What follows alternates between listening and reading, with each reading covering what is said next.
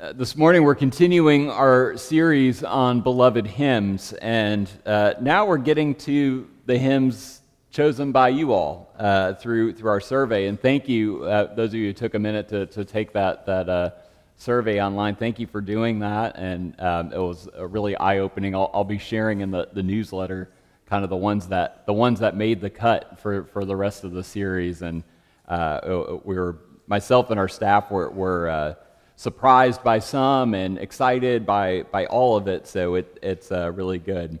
Uh, um, but today we're getting to starting to get to the ones that, that you chose. Uh, and our hymn today is the beloved Here I Am, Lord. And after our survey, we can officially deem it among the most beloved hymns of this congregation as it received more votes um, than any other hymn by a long shot. We'll be exploring this beloved hymn about God's call on our lives, uh, and we're going to do so in conversation with two of the great call stories of the Bible the call of Isaiah the prophet that we heard in our first lesson, and also my favorite call story of the Bible, the call of Samuel, the prophet and last judge of Israel.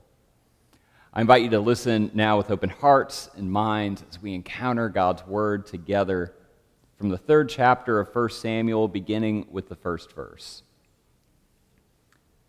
Now the boy Samuel was ministering to the Lord under Eli. The word of the Lord was rare in those days, visions were not widespread. At that time, Eli, whose eyesight had begun to grow dim so that he could not see, was lying down in his room.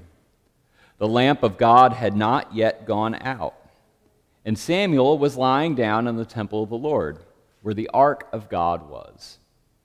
Then the Lord called, Samuel, Samuel. And he said, Here I am, and ran to Eli and said, Here I am, for you called me. But he said, I did not call. Lie down again. So he went and lay down. The Lord called again, Samuel, Samuel. Samuel got up, went to Eli, and said, Here I am for you called me. But he said, I did not call, my son, lie down again. Now Samuel did not yet know the Lord, and the word of the Lord had not yet been revealed to him. The Lord called Samuel again a third time. He got up and went to Eli and said, Here I am, for you called me. Then Eli perceived that the Lord was calling the boy.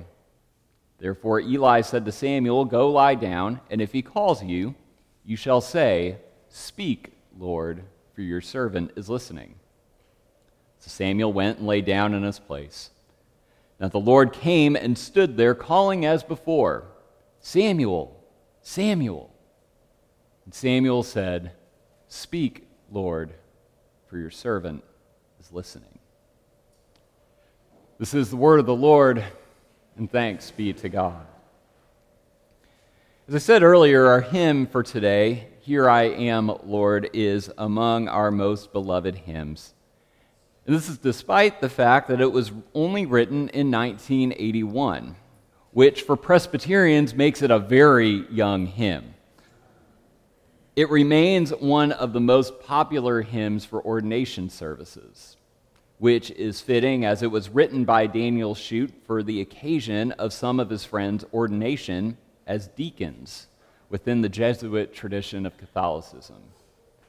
Uh, Ten years ago, next month, I chose not to sing this hymn for my ordination service simply because every other ordination I'd ever been to had used this hymn, and I simply wanted to do something different.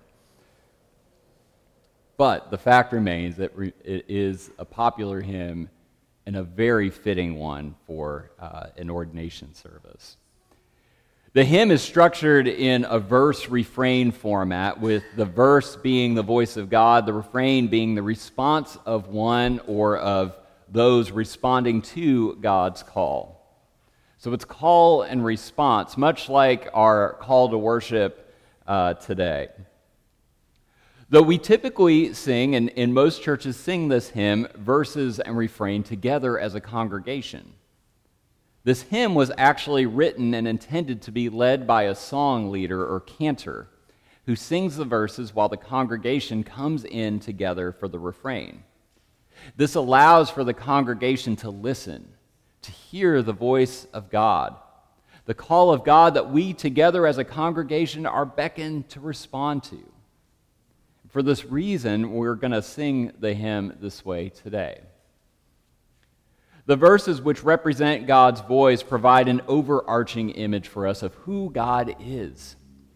And they aren't so much direct scriptural images as they are general broad strokes of who we know God to be in Christ. God is the Lord of sea and sky, of snow and flame, or sorry, of snow and rain, of wind and flame. God has heard the people's cry, borne their pain, tended the poor and lame. In response, God's hand will save. Out of love, God has wept for us, yet we turn away from this love. But these verses, all in all, show a God who does not give up, who will not stop pursuing us in love and relationship, no matter how far we might run from God, no matter how, we might, how much we make God weep. Our God will not cease in making the first move. God will make our darkness bright. God will break our hearts of stone, give us hearts for love alone. Further, we see that God will set a feast for us, not because we're worthy, not because we've done all the right things, but rather, in spite of our sin, our misdeeds, our broken relationship, God will give us the finest bread until our hearts are satisfied. All these images, these glimpses, show us a God who is all powerful and all loving, who has been continually running out to meet us no matter how far we've strayed or how much God has wept over us. God doesn't give up seeking us out in relationship. But Schutte, in his hymnic and theological genius, saves the best part for last. The all powerful God could very well do all of this redemptive, reconciling, loving work on God's own. Yet this God also invites us, or rather calls us, to participate in this work. As the divine voice ponders in this hymn, who will bear God's light to a people living in darkness? Who will speak God's life giving word to a people dwelling in death tending places? Who will embody Christ's life giving way of the cross? Whom shall I send? There's a pregnant pause in this moment. In this moment in the hymn, as the verses of the song were written to be sung, as I said, by a leader or cantor, something common in, in Catholic worship, it's here, after this pause, that the congregation comes in on the refrain, joyfully, triumphantly stating, Here I am, Lord. Is it I, Lord? I've heard you calling in the night. I will go, Lord, if you lead me. I will hold your people in my heart. The phrasing in the refrain is clearly inspired by our lessons today. Isaiah's response, Here am I, send me, after his lips are touched with holy flame. It's also inspired by Samuel's call in our second reading. Samuel, a young boy whose mother Hannah dedicates him to God's service, studies under the chief priest in the temple, Eli. Yet in this moment, God chooses young Samuel to be God's prophet and messenger. Friends, as followers of Jesus, we've all been called by God. Like Samuel, God has spoken our names, sometimes literally calling them out in the night, like Samuel. Others, God has called out through circumstance and gift, like Isaiah.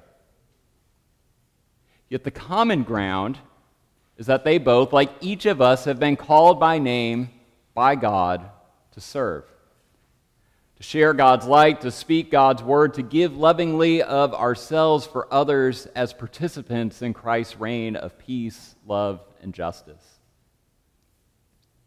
This past week, I had lunch with several other pastors in town for the occasion of saying farewell to one of our colleagues who is taking and accepting a new call in a different state. After our meal and time of catching up and swapping stories and whatnot, we decided to pray for our friend as he prepares to accept this new call. We did this through the early church practice of laying on hands as we prayed for him. We prayed for God's presence for him, for his family, for his church in Warrenton, and his new congregation in this time of transition. After our amens, and you can just imagine how long a prayer might be that's led by half a dozen pastors our friend had this wonderful sense of peace about him. It was as if his spirit, it was as if his presence was embodying the words of the refrain Here I am, Lord, as he endeavors to respond to God's call. But you know what I really love about this hymn? It brings the sense of calling to level ground. It's a reminder, as we all join in on this refrain, that it's not just pastors or even deacons and elders that receive a call from God. We all do. God calls each of us by name through the gift of our baptism. In baptism, God calls us a beloved child equips us with God's Spirit, God's own wind and breath within us, that we might go out to love and serve just where God has placed us in our own time and place. It's a reminder that we all have a call from God that we can respond to. And a fantastic example of this can be found just by looking across the street, literally looking out that window right there when you look at the banner on the storefront of our neighbors at Great Harvest. When the pandemic began in uh, spring of 2020, they knew there would be a greater need for families needing food assistance as millions suddenly lost jobs and livelihoods all around our nation. Our neighbors at Great Harvest responded to this need as if it were God calling them in the night by shifting their business model and beginning to bake loaves of bread simply to donate to area food banks. They invited the community to join in this effort to, to make donations for, for this effort. And together, as the sign reads, they've baked and donated over 20,000 loaves of bread for families in need in our area. I think they've had their own loaves and fishes miracle across the street over there. Our neighbors at Great Harvest embodied one of my favorite quotes on calling by Frederick Buechner, who said that the place God calls you to is the place where your deep gladness and the world's deep hunger meet. The folks at Great Harvest kept doing what they do best baking bread. But they found a calling in this work that was the very meeting place of their deep gladness and quite literally the world's deep hunger. This is a witness, friend, that God has called each of us just as we are, just as God has so fearfully and wonderfully made us, to respond to the world's deep hungers with our deep gladness. No matter what call we have received from God, our hymn, as well as the witness of the prophets uh, Isaiah and Samuel, our response to this call is the same Here I am, Lord. Send me. Speak, Lord. Your servant is listening.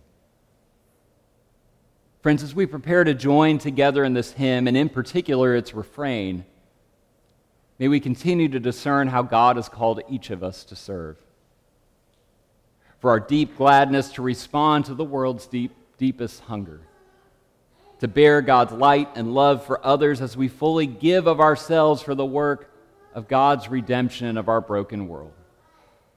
Friends, may it be so for us. May it be so for all of God's children. Amen.